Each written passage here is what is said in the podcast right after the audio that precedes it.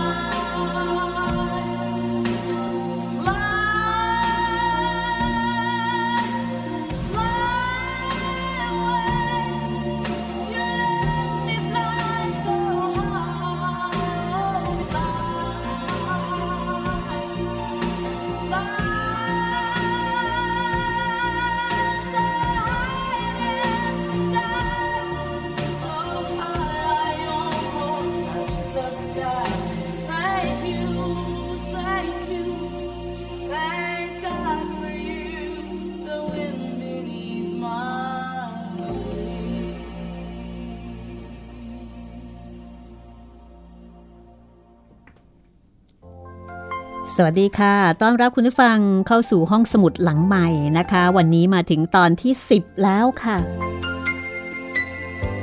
ของหนังสือที่หลายคนกำลังติดตามด้วยการตามติดนะคะ ติดเลย ชีวิตอุทิศเพื่อสยามค่ะอำมาตย์เอกพระอาจวิทยาคมนายแพทย์จอร์จ บีแมคฟาร์แลนด์นะคะกำลังเรียนรู้เรื่องของท่าน ที่ได้รับการยกย่องว่าเป็นอิฐก้อนแรกของสิริราช เป็นผู้อำนวยการเป็นแพทย์ เป็นอาจารย์แพทย์นะคะ เขียนโดยเบอร์ธาบราว์แม็กฟาแลนค่ะ เด็กวัฒนารุ่น 100 แปลและเรียบเรียง วันนี้มาถึงตอนที่ 10 แล้วก็เป็นตอนที่พูดถึงการเริ่มต้นใช้ชีวิตคู่ของคุณหมอจอร์ดกับมารีซึ่งก็เป็นผู้หญิงอเมริกันนะคะ เติบโตมาในครอบครัวเคร่งศาสนา แล้วก็ได้มาใช้ชีวิตอยู่ด้วยกันที่กรุงเทพ มาฝึกพูดเขียนอ่านภาษาไทย เรื่องราวจะเป็นอย่างไรน่าสนใจติดตามนะคะ นึกถึงผู้หญิงที่ ไม่เคยมาตะวันออกเลย แล้วก็สมัยนั้นไม่มีรูปไม่มีเรื่องใด ๆ ก็ถือได้ว่าเป็นการผจญภัยครั้งสำคัญในชีวิตที่มีความรักนำทางโดยแท้ เมื่อรักใครก็ยินดีที่จะติดตามไปเจอเจอและพร้อมเผชิญทุกอย่าง เป็นอนุภาพของความรักโดยแท้ค่ะ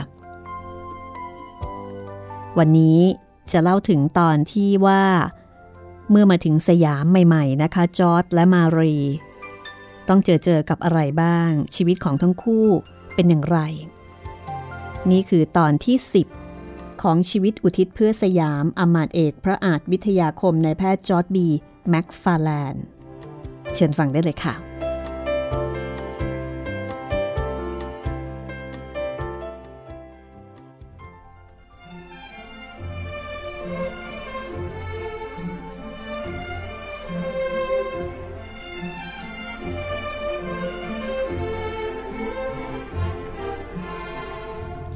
ทันทีที่มาถึงสยาม จอร์ดและมารี ต้องออกงานสังคมจนแทบไม่หวาดไม่ไหว เพราะว่าเพื่อนๆ ของครอบครัวแม็กฟาแลนต่างก็อยากจะเลี้ยงฉลองให้กับคู่บ่าวสาว คนที่คุยกันถูกคอที่สุดก็คือบรรดาสุภาพสตรีที่โรงเรียนกุลสตรีวังหลัง ที่มีเอ็ดนาโคเป็นครูใหญ่ เพื่อนบ้านใกล้ชิดติดกันนี่เอง มารีได้ทำความรู้จักกับสังคมชาวสยามครั้งแรก เมื่อได้รับเชิญไปร่วมงานแต่งงานของนายเลิศสิทธิ์เก่าโรงเรียนสวนอนันต์ และเป็นเพื่อนที่จอร์ดคบหามาตั้งแต่เด็กๆนายเลิศเป็นนักเรียนประดับคนสามัญเชื้อสายจีนที่โรงเรียนพ่อของเขาเป็นเจ้าของเรือสำเภาขนส่งสินค้าระหว่างจีนกับสยาม เขาเป็นคนที่มีหัวการค้า สมัยที่เป็นนักเรียน เคยไปซื้อลูกแก้วจากตลาดสำเพ็งในย่านคนจีน แล้วก็เอามาขายให้เพื่อนๆนักเรียนด้วยกัน ในราคาที่ทำกำไรได้อย่างสวยงาม หลังเรียนจบเขามีอาชีพเป็นพ่อค้า และเขาก็มักจะพูดเสมอว่า ที่เขาได้ดิบได้ดีมาจนทุกวันนี้ก็เพราะเจนแม็กฟาแลนนี่ก็คือในเลิศนั่นเองนะคะรถเมย์ในเลิศเคยได้ยินใช่ไหมคะ ก่อนหน้านี้กลุ่มสตรีต่างชาติได้ก่อตั้งสโมสรขึ้นในอาคารหลังใหญ่ของ Baptist Mission ที่ถนนนิวโรดสำหรับให้เหล่ากะลาสีเรือชาวอเมริกัน ใช้เป็นที่หย่อนใจเวลาเรือมาแวะพักที่กรุงเทพ สโมสรแห่งนี้มีห้องอ่านหนังสือที่กว้างขวาง มีห้องพักผ่อนแล้วก็อื่นๆ แม้จะไม่มีบริการเครื่องดื่มมึนเมา แต่เจนแม็กฟาแลนได้นำเข้าน้ำโซดา ซึ่งเป็นที่นิยมในหมู่กาลาสีมาจากสิงคโปร์ธุรกิจนี้เป็นธุรกิจส่วนตัวที่เธอจ้างในเลิศคนนี้มาเป็นผู้ช่วย แล้วก็นำกำไรทั้งหมดมาเป็นค่าใช้จ่าย ในการบริหารสโมสร สุดท้ายเมื่อเธอแบกภาระต่อไปไม่ไหว เธอก็ยกธุรกิจให้ในายเลิศไปดำเนินการต่อ และนี่ก็คือจุดเริ่มต้นของนายเลิศ และก็ทำให้เขาเป็นพ่อค้าชาวสยาม ที่ประสบความสำเร็จมากที่สุดในเวลาต่อมา เขาได้ค่อยๆ ต่อยอดธุรกิจออกไปอีกหลายกิจการ จนเป็นที่ยอมรับโดยทั่วไปว่าเป็นคนดีมีคุณธรรม และมีความเฉียบคมทางธุรกิจอย่างหาตัวจับยากคำชมทั้งหมดนี้นายเลิศมักจะยกให้เป็นความดีความชอบ ของครูชาวอเมริกันของเขาเสมอ และชายผู้นี้ คือผู้ที่จะแต่งงานกับแม่สิน ลูกสาวช่างทอง ซึ่งภายหลังเป็นคุณหญิงศิลป์พักดีนรเศษ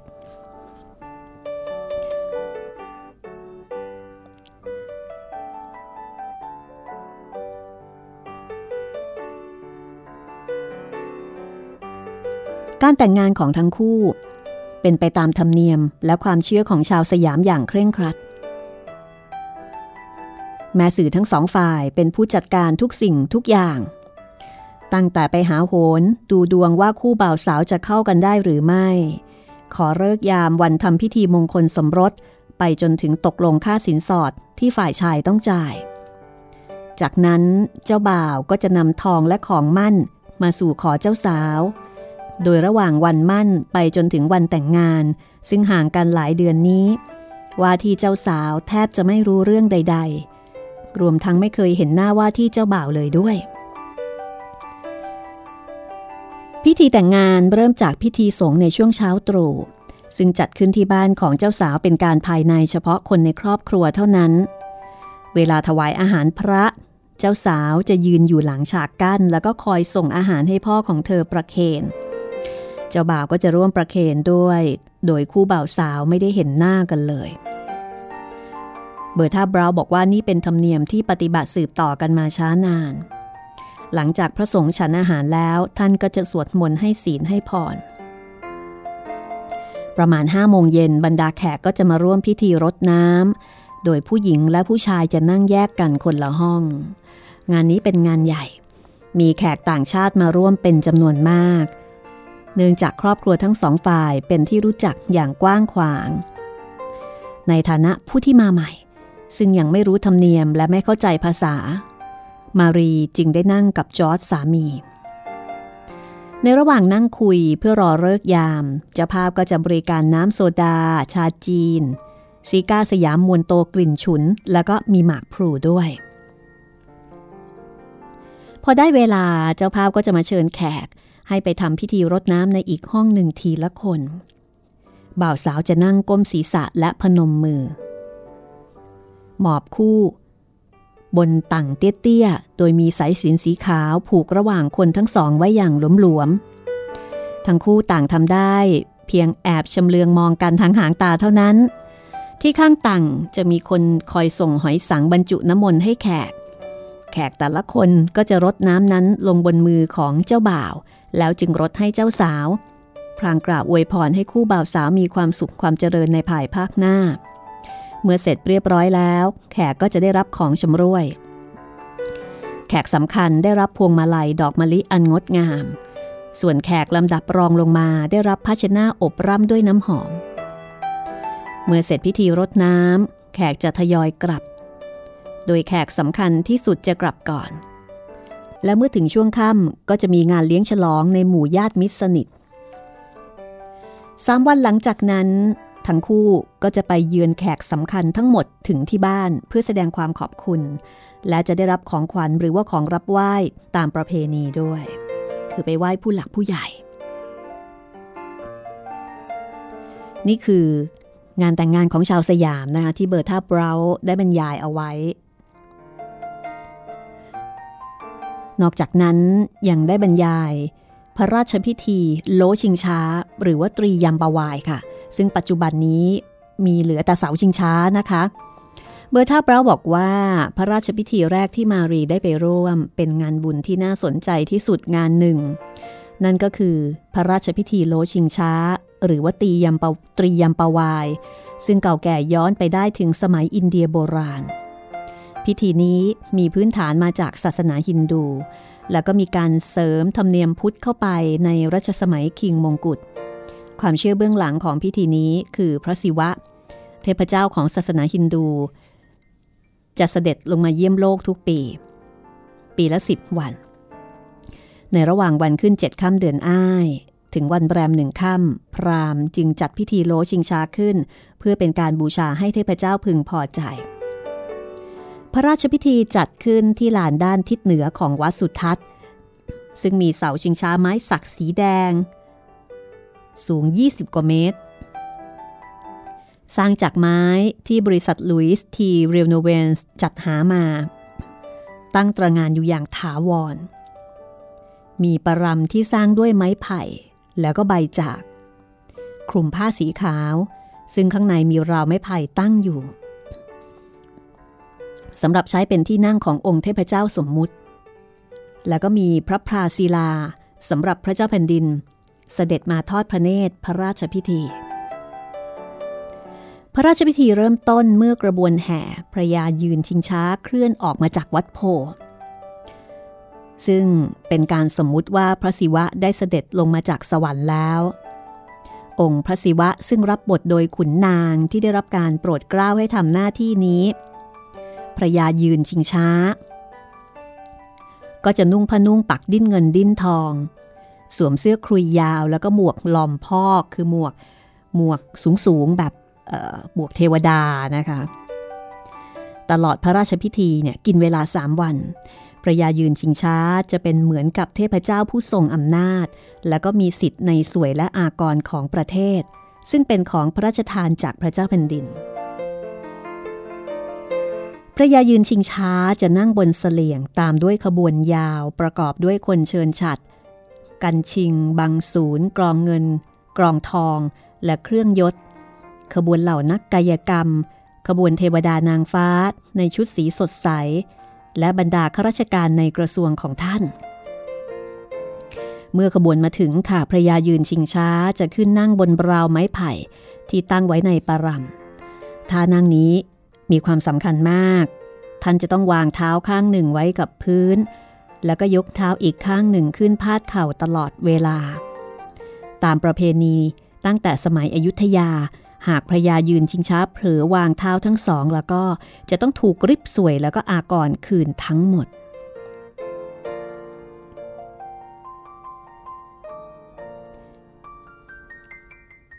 และแล้ว การโลชิงช้าก็เริ่มขึ้น มีพราหมณ์สามชุด หรือว่านาลิวัน ชุดละสี่คน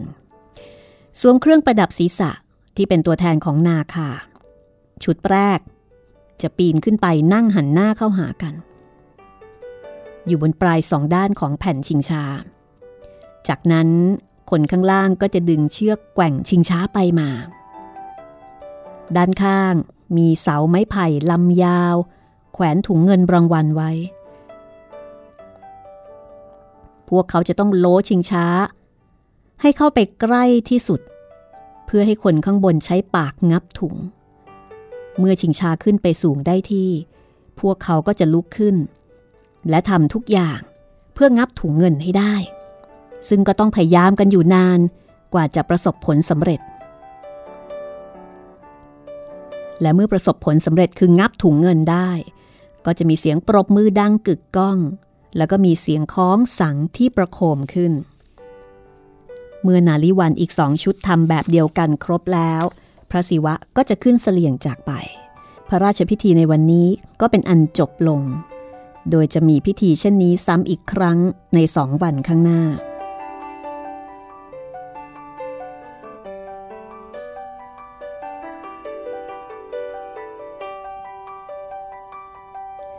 เวลาผ่านไปรวดเร็วเรากับติดปีกบิน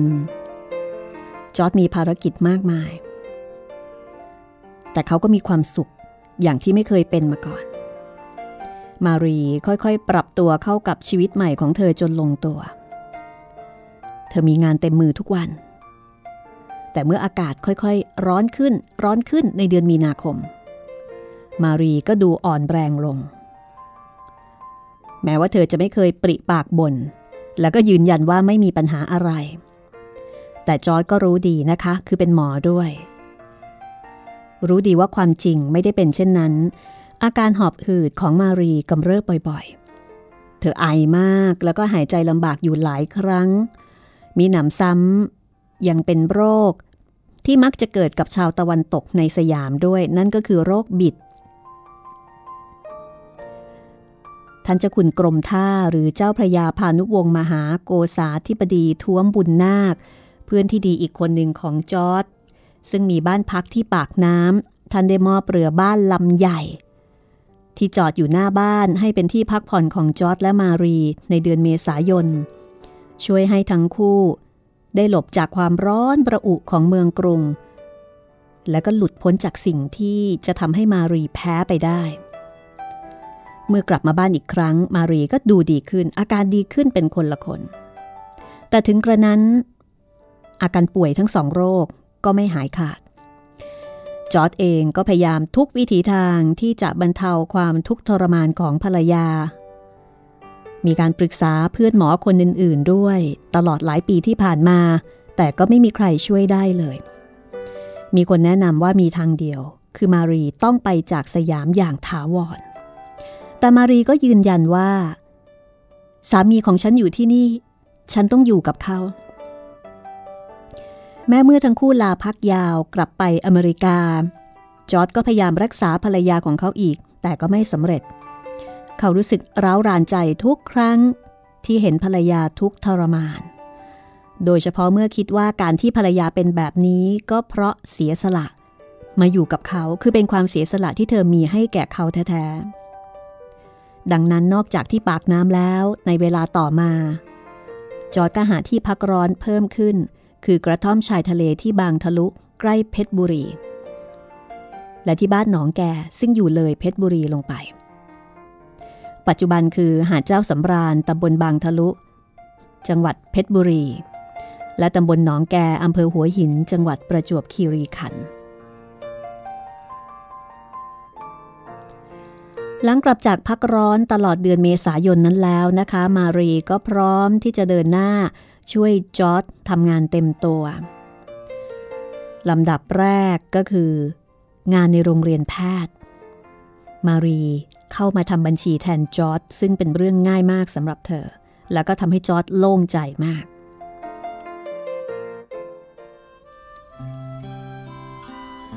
โรงเรียนเติบโตขึ้น ทั้งในแง่จำนวนและประสิทธิภาพของนักเรียน ในขณะที่จอร์ดก็มีงานผ่าตัดเพิ่มขึ้นเรื่อยๆ เขาอยากได้อาคารผ่าตัดใหม่ เขาถึงกับใช้เงินส่วนตัวจ้างสถาปนิกมาออกแบบ และนำไปเสนอต่อเสนาบดีกระทรวงธรรมการ โดยมีคำขอที่ใช้คือที่พยายามใช้วาทศิลป์อย่างดีที่สุด อธิบายเหตุผลความจำเป็นแนบไปด้วย แต่ก็ได้รับการปฏิเสธกลับมา ซึ่งทำให้เขาผิดหวังมาก แต่ในความเป็นจริงก็ต้องยอมรับว่า เขาอาจจะข้ามขั้นตอนไปสักหน่อย จอร์ดควรใช้วิธีค่อยๆ บ่มเพาะความคิด เพื่อให้พวกเขาเห็นความจำเป็นก่อน จึงจะได้ผลสำเร็จ ซึ่งนั่นก็เป็นสิ่งที่เกิดขึ้นในเวลาต่อมา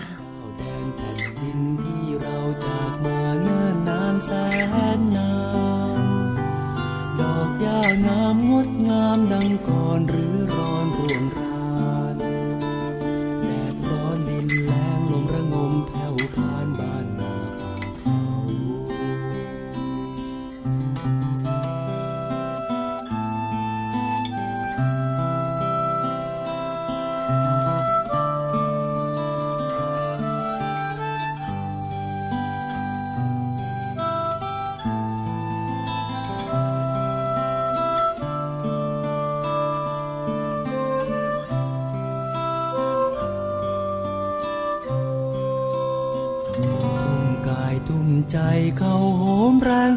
หัวใจแร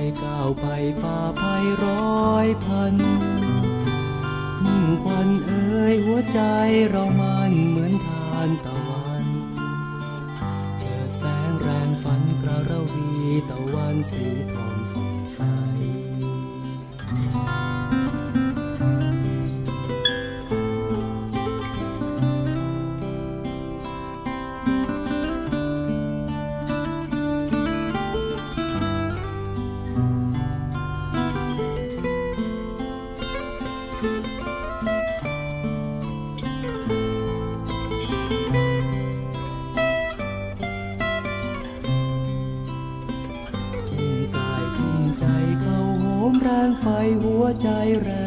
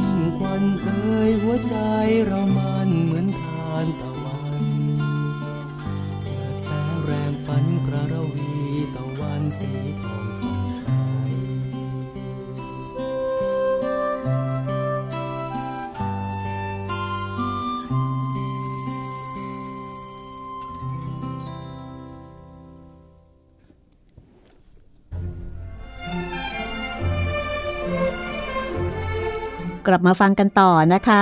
ชีวิตอุทิศเพื่อสยามค่ะ ชีวิตของอมาตเอกพระอาจวิทยาคมในายแพทย์จอร์ดบีแม็กฟาแลนนะคะ จริงๆ ถ้าเกิดว่าอ่านเรื่องนี้ควบคู่ไปกับเรื่องสยามคือบ้านของเรา ก็จะต่อเรื่องกันได้สนุกมากทีเดียวนะคะ เพราะว่าบุคคลในเรื่องเนี่ยก็จะเกี่ยวข้องกัน ก็มีหลายท่านนะคะ ที่ไปสืบเสาะจนกระทั่งได้หนังสือมาเรียบร้อยแล้วยินดีด้วยค่ะ คุณผู้ฟังสามารถที่จะติดตามข่าวสารของวิทยุไทย PBS ได้ที่แฟนเพจไทย PBS Radio นะคะ ไทย PBS Radio แล้วก็ทาง Facebook ดิฉันเองก็คือ รัศมีมณีนิน R A W S A M W E M A N W E N I L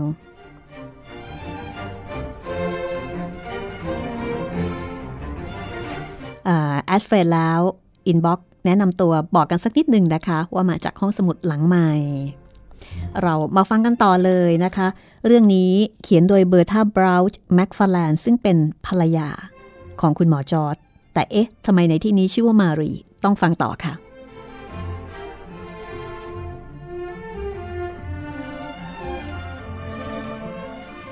นอกจากทำงานตามปกติแล้วนะคะ จอต้องใช้เวลาไปกับตำราแพทย์ของเขาด้วย ทั้งเขียนแก้ไขเรียบเรียงใหม่ แล้วก็แก้ไขอีกหลายรอบ ซึ่งเรื่องนี้มารีก็สามารถช่วยจอร์จได้อย่างดีค่ะ เธอรับหน้าที่ดูแลสำเนาตำราแพทย์ให้ เธอสอนให้คนรับใช้รู้จักใช้แผ่นเยลลี่ ทำสำเนาตำรามากมายออกมาแจกจ่ายให้กับนักเรียนแพทย์ทุกวัน ในขณะที่โรงเรียนแพทย์กำลังเจริญก้าวหน้าไปอย่างช้าๆ งานต่อไปของมารี คืองานที่ร้านทันตกรรมในอาคารหลังใหม่ที่สีกักพระยาสี ที่นี่มารีรับหน้าที่ดูแลบัญชีทั้งหมด เธอสอนคนรับใช้ที่ชื่อนางกิมพัว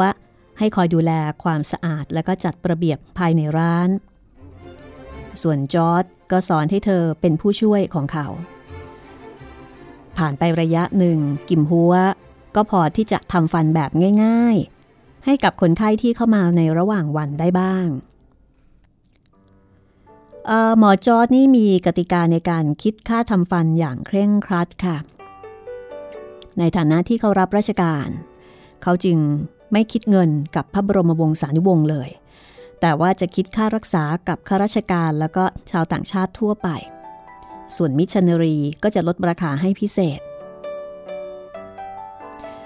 คิงจุลาลงกรณ์ล้นกล้าวรัชกาลที่ 5 ทรงเป็นคนไข้พิเศษ ที่จอร์ดต้องเข้าไปถวายการรักษาถึงในพระบรมมหาราชวังค่ะ ซึ่งเขาก็จะมีเครื่องไม้เครื่องมือที่ถือติดมือไปด้วย การนัดหมายก็แล้วแต่จะโปรดเกล้าลงมา ซึ่งเมื่อถึงเวลานั้น เขาจะรู้สึกเหมือนฝันร้าย เพราะว่าเขาต้องทำงานด้วยความยากเย็นเป็นที่สุด ตรงนี้เบอร์ท่าเบราบรรยายเอาไว้นะคะ บอกว่า ตามธรรมเนียมสยาม ศีรษะถือเป็นของสูงโดยเฉพาะพระเศียรของพระเจ้าแผ่นดิน ซึ่งทั้งพระวรากายก็ถือว่าเป็นของสูงอยู่แล้ว การยืนคำพระเศียรเป็นการไม่บังควรอย่างยิ่ง แต่ทีนี้ก็เป็นไปไม่ได้ที่หมอฟันจะไม่แตะต้องศีรษะ หรือว่ายืนต่ำกว่าคนไข้สำหรับหมอต่างชาติคนอื่นๆนะคะ ที่ไม่คุ้นกับธรรมเนียมสยามก็อาจไม่รู้สึกอะไร แต่บังเอิญว่าหมอจอร์จเนี่ยโตที่นี่รู้ธรรมเนียมสยามเหมือนกับคนไทยคนหนึ่ง เขาจึงอึดอัดใจมาก เพราะรู้ดีว่ากำลังฝ่าฝืนขนบธรรมเนียมขั้นสูงสุด แม้ว่าได้รับพระราชทานพระบรมราชานุญาตแล้วก็ตาม ยิ่งไปกว่านั้น ชาวสยามในยุคนั้นยังนั่งกับพื้นกันทุกคน คุณหมอและผู้ช่วยจึงต้องหมอบคลานในการถวายงานทำทำฟันหรือว่าทำพระทนนะคะด้วยเหตุนี้ไม่ว่าอากาศในวันนั้นจะเย็นสบายเพียงใด แต่หลังจากเสร็จสิ้นถวายการรักษา เสื้อผ้าของหมอจอยก็จะเปียกชุ่มเสมอ แต่ถึงกระนั้นเขาก็ปรับปลื้มเป็นที่สุดที่ได้ทำหน้าที่ถวายการรักษาพระทน แด่องค์พระมหากษัตริย์ คนไข้ที่เป็นเจ้านายอีกพระองค์ก็คือควีนสว่างวัฒนาพระชนนีขององค์มกุฎราชกุมารที่เพิ่งเสด็จสวรรคต พระพันวษาอายิกาเจ้านะคะ พระองค์ท่านทรงมีพระเมตตาต่อจอร์จมากที่สุด ซึ่งพระเมตตานี้จะปรากฏให้เห็นในหลาย ๆ รูปแบบต่อไปในอนาคต นอกจากนั้นเจ้านายผู้มีความสำคัญสูงสุดเป็นลำดับที่สามของแผ่นดิน ซึ่งเป็นคนไข้ของหมอจอร์จอีกพระองค์หนึ่งก็คือ Prince ภาณุรังษี พระอนุชาใน King จุฬาลงกรณ์ ผู้ที่วิลแม็กฟาร์แลนด์พี่ชายของจอร์จเคยทำงานเป็นเลขาส่วนพระองค์จอร์จได้จัดทำฟันเทียม ฟันปลอม หรือว่าพระทนต์เทียม ถวายพระองค์ท่านทั้งชุด ในสมัยนั้นชาวสยามทุกคนเคี้ยวหมากกันจนฟันดำแล้วก็ถือกันว่าฟันขาวเนี่ยไม่สวย จอร์จก็เลยเกิดความคิด สั่งฟันปลอมสีดำทำจากไม้มะเกลือมาจากอเมริกา ปรากฏว่าเป็นที่ชื่นชอบของบรรดาคนไข้ ปรินซ์พานุรังสีก็ทรงมีพระทนปลอม สีดำนี้ด้วยนะคะ เป็นค่านิยมความงามในยุคนั้นจริง ๆนะคะ ว่าต้องฟันดำเท่านั้น ช่วงหนึ่ง เกิดกระแสคลั่งไคล้ฟันปลอมสีดำหมอจอร์ดได้รับคำสั่งซื้อจากเจ้านายฝ่ายในเป็นจำนวนมาก เขาก็ต้องสั่ง โทรเลขนะคะเออส่งโทรเลขสั่งฟันปลอมสีดำเข้ามา แต่กว่าสินค้าจะเดินทางมาถึงก็กินเวลานานมาก แต่พอมาถึงจอร์ดกับมารีก็ต้องผิดหวังเมื่อพบว่าฟันปลอมที่ได้มาเนี่ยไม่ใช่ฟันปลอมสีดำแต่ว่าเป็นฟันปลอมสีขาว คือคนรับคำสั่งซื้อนึกว่าตัวเองฉลาด คิดว่าข้อความในโทรเลขเนี่ยผิด คือหมอจอร์ดนี่เขียนไปว่า black false teeth แต่เขาคิดว่า มันน่าจะเป็นคำว่า block false teeth คือคิดว่าคนเขียนเนี่ยสะกดผิด เพราะว่าฟันปลอมอะไรจะมีสีดำคือสำหรับฝรั่ง ฟันก็ต้องมีสีขาว เขาก็เลยตีความเองว่าน่าจะเขียนผิด เปลี่ยน A เป็น O จาก black ที่แปลว่าสีดำเป็น block นะคะ แล้วก็ส่งฟันปลอมสีขาวตามปกติมา ในที่สุดปัญหาก็คลี่คลายลง แต่พอถึงตอนนั้นนะคะ เจ้านายฝ่ายในก็ ก็รอไม่ไหวกันแล้วละ่ะ ไม่มีความอดทนที่จะรอกันอีกต่อไป เรื่องต่อมาที่มารีเข้ามาช่วยจัดการก็คือพิมพ์ดีดค่ะเอ็ดวิน พี่ชายอีกคนหนึ่งของจอร์ดฝากเครื่องพิมพ์ดีดภาษาสยาม ไว้ตั้งแสดงที่คลินิกทันตกรรมของน้องชายในระหว่างไปอเมริกา โดยตั้งใจว่าเมื่อเรียนจบกลับมา เขาจะเริ่มต้นขายประดิษฐกรรมชิ้นนี้ แต่ปรากฏว่า เขาเสียชีวิตอย่างกระทันหัน เครื่องพิมพ์ดีดดังกล่าวนะคะ ก็เลยตกอยู่ในความรับผิดชอบของจอร์จโดยปริยายค่ะหลังจากปรึกษากันแล้วจอร์จและมารีก็ตัดสินใจเปิดร้านขายเครื่องพิมพ์ดีดขึ้น โดยจ้างชาวสยามเป็นพนักงานขาย ถึงแม้ว่าเขาจะไม่รู้อะไรเกี่ยวกับพิมพ์ดีดเลย แต่ก็สามารถนำเครื่องออกมาให้ลูกค้าชมได้ แล้วก็จดชื่อลูกค้าที่สนใจ เพื่อให้จอร์จเนี่ยดำเนินการขั้นต่อไปได้นะคะกิจการนี้นี่เป็นโอกาสที่มารีได้โชว์ความสามารถเชิงธุรกิจ เธอรับผิดชอบ การติดต่อกับต่างประเทศทำบัญชี ตรวจเช็คสินค้า แล้วก็ชิ้นส่วนอะไหล่ในครังด้วยความเรียบร้อย คืองานถนัดเข้าทางเลย ก็ช่วยแบ่งเบาภาระให้จอร์ดได้อย่างมาก เพราะว่าเป็นงานที่เขาเองก็ไม่มีเวลา เรียกว่าไม่มีเวลาไม่มีไม่มีเวลาที่จะทำนะคะจอร์จเช่าห้องสองชั้น ในอาคารของพระคลังข้างที่บนถนน New Road หรือว่าถนนเจริญกรุงในย่านวังบูรพาเปิดเป็นร้านพิมพ์ดีดชื่อว่าห้าง Smith Premier ได้ทำเลดีเยี่ยมนะคะ อยู่ใกล้ ๆ กับร้านทันตกรรม ใกล้ ๆ กับคลินิกหมอฟันของเขานี่แหละแล้วก็ไม่ไกลจากที่ทำการของรัฐบาลแล้วก็ท่าพระจันทร์กิจการของร้านพิมพ์ดีดเริ่มต้นอย่างค่อยเป็นค่อยไป คนดูแลประจำร้านชื่อว่านายยา แล้วก็สามารถดำเนินธุรกิจต่อเนื่องยาวนานมาได้ถึง 45 ปี จนกระทั่งญี่ปุ่นบุกสยามค่ะ รัฐบาลได้เข้ายึดร้านนี้ไปเป็นของรัฐ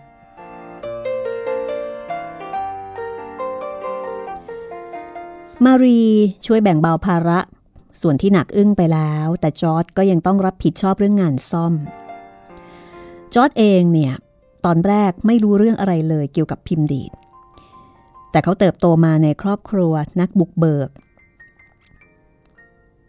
มีความสามารถในการที่จะเรียนรู้สิ่งใหม่ ๆ ได้อยู่แล้วนะคะ เขาก็เริ่มศึกษากลไกของเครื่องพิมพ์ดีด แล้วก็นำมาสอนผู้ช่างในร้านให้ฝึกทำจนเป็นอาชีพได้ ในช่วงเวลาสองทศวรรษจากนี้ จอร์ดและมารี ช่วยกันผลักดันจนทุกกระทรวงทบวงกรม และสำนักงานห้างร้านใหญ่ ๆ ทุกแห่ง ได้ใช้เครื่องพิมพ์ดีดภาษาสยาม เอ็ดวิน พี่ชายของเขาทำผลงานเอาไว้อย่างดี พิมพ์ดีดจึงเป็นพิมพ์ดีดที่ดี แทบจะสมบูรณ์แบบ ในช่วงแรกๆเนี่ยยังไม่มีคู่แข่ง ทั้งคู่ก็ทุ่มเท ไปกับการขายแล้วก็การซ่อมบำรุงอย่างเต็มที่ จอร์ดและมารีทำงานเป็นทีม และต่างคนต่างก็มีความสำคัญต่อความสำเร็จของงานไม่ยิ่งหย่อนไปกว่ากันเลย ไม่รู้ว่าเอาเวลาจากไหนเก่งมากนะคะ ทั้งสอนทั้งรักษา ทั้งทำฟัน ทั้งขายพิมพ์ดีด ในเดือนเมษายนปี พศ 2442 พระเจ้าเป็นดินเสด็จประพาสยุโรปเป็นครั้งแรกนานถึง 8 เดือนครึ่ง แล้วก็โปรดเกล้าให้สมเด็จพระนางเจ้าสาวภาผ่องศรีควีนสาวภา เป็นผู้สำเร็จราชการแทนพระองค์ในระหว่างนั้น ทั้งสองเรื่องคือการเสด็จประพาสยุโรป และการโปรดเกล้า ให้ผู้หญิงเป็นผู้สำเร็จราชการถือเป็นเรื่องใหม่ที่ไม่เคยมีมาก่อน แต่ก็ประสบความสำเร็จด้วยดี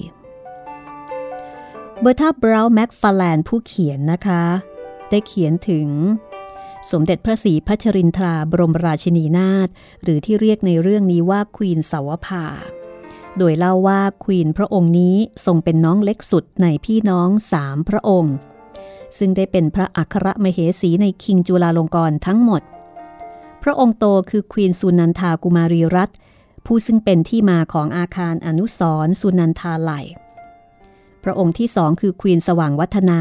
พระมารดาของพระบรมโอรสาธิราชที่ด่วนเสด็จสวรรคตไปก่อน ซึ่งก็คือสมเด็จเจ้าฟ้ามหาวชิรุณหิต มากุฎราชกุมารพระองค์แรกของสยามนั่นเองค่ะ และพระองค์ที่ 3 คือควีนสาวภาพองศรีซึ่งพระราชโอรสองค์โตได้ขึ้นเป็นมกุฎราชกุมารแทนพระเชษฐาต่างพระมารดา และด้วยเหตุนี้ พระนางจึงได้เลื่อนพระยศขึ้นเป็นราชินี ควีนสาวภาทรงมีพระปัญญาเฉลียวฉลาดและเป็นที่โปรดปรานยิ่งคิงจุลาลงกรทรงเชื่อมั่นว่า พระนางสามารถเป็นผู้สำเร็จราชการแทนพระองค์ได้ ซึ่งในระหว่างที่พระเจ้าแผ่นดินไม่ได้ประทับอยู่นี้ ทุกอย่างดำเนินไปได้อย่างราบรื่น แม้ว่างานพระราชพิธีต่างๆ จะลดจำนวนและความใหญ่โตลงไปบ้างก็ตาม และระหว่างที่ควีนสาวภาเป็นผู้สำเร็จราชการอยู่นั้น วันหนึ่งพระองค์ก็มีพระราชประสงค์ที่จะเสด็จเยี่ยมโรงพยาบาลสิริราชและโรงเรียนแพทย์ ซึ่งทรงสนพระไทยสถาบันทั้งสองเป็นพิเศษ เพราะเป็นสถาบันที่สร้างขึ้นเเพื่อรำลึกถึงพระราชโอรสของพระองค์ ในวันนั้นทางสำนักพระราชวังก็แจ้งมาทางโรงพยาบาลว่าควีนกำลังจะเสด็จมาถึง แล้วก็บอกมารีว่าจะทรงแวะเยี่ยมบ้านของเธอด้วย มารีรู้ตัวล่วงหน้านิดเดียว ไม่สามารถที่จะคิดเตรียมการรับเสด็จให้สมพระเกียรติได้ เมื่อเจ้าหน้าที่จากสำนักพระราชวังเห็นมารีกระวนกระวายใจ ก็ปลอบใจบอกว่า แมม อย่ากังวลไปเลย แค่กวาดอยากย่ายเสียหน่อยก็พอ ภายหลังมารีมักจะหัวเราะขำเสมอ เมื่อคิดกลับไปถึงคำแนะนำที่เจ้าหน้าที่ผู้นี้พยายามปลอบใจเธอ ทั้งๆทที่บ้านของเธอนั้นแสนจะสะอาดเอี่ยมอยู่แล้ว ในที่สุดการรับเสด็จครั้งนั้นก็ผ่านไปอย่างเรียบร้อย ไม่มีที่ติ และไม่มีแม้แต่อยากใหญ่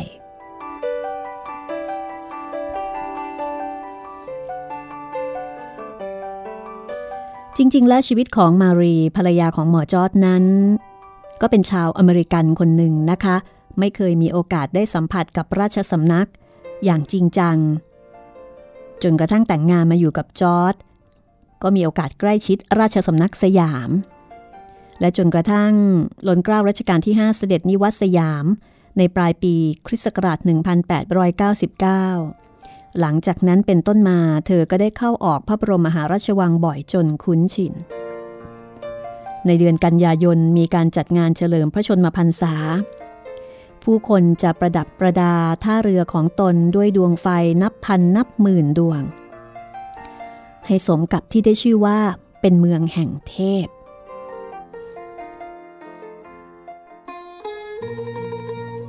เบอร์ท่าบราวบรรยายว่า แสงระยิบระยับของดวงไฟในถ้วยบรรจุน้ำมันมะพร้าวใบจิ๋วเหล่านี้ ช่างดูงดงามยิ่งกว่าแสงจากไฟฟ้ามากมายหลายเท่านัก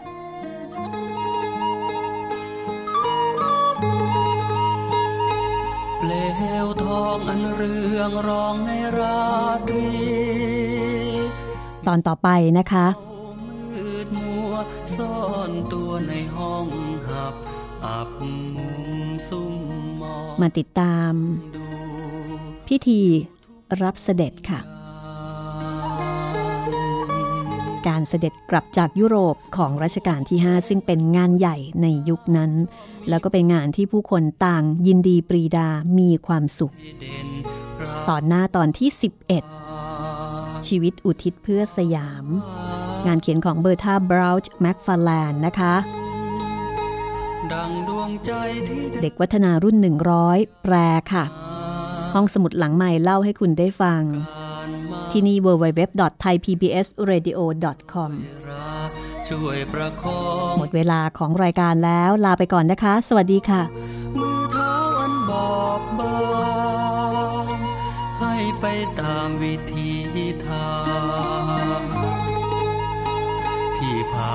การแผ้วทางมายาวนาน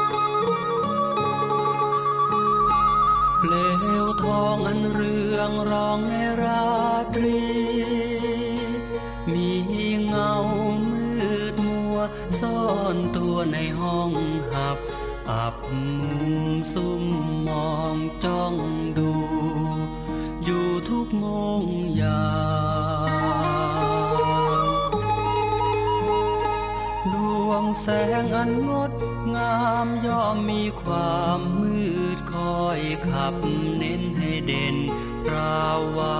วาวามวานดังดวงใจที่เดินทางมายาวนาน ประสบการณ์มากมาย แต่วันไหว ช่วยประคองดวงใจอันอ่อนเยาว์มือเท้าอันบอบบางให้ไปตามวิธีทางที่ผ่านการแผ้วทางมายาวนานให้ไปตามวิธีทาง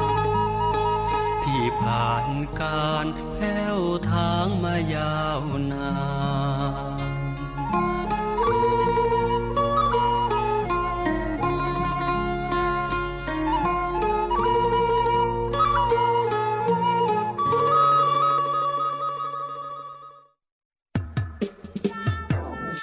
ห้องสมุดหลังใหม่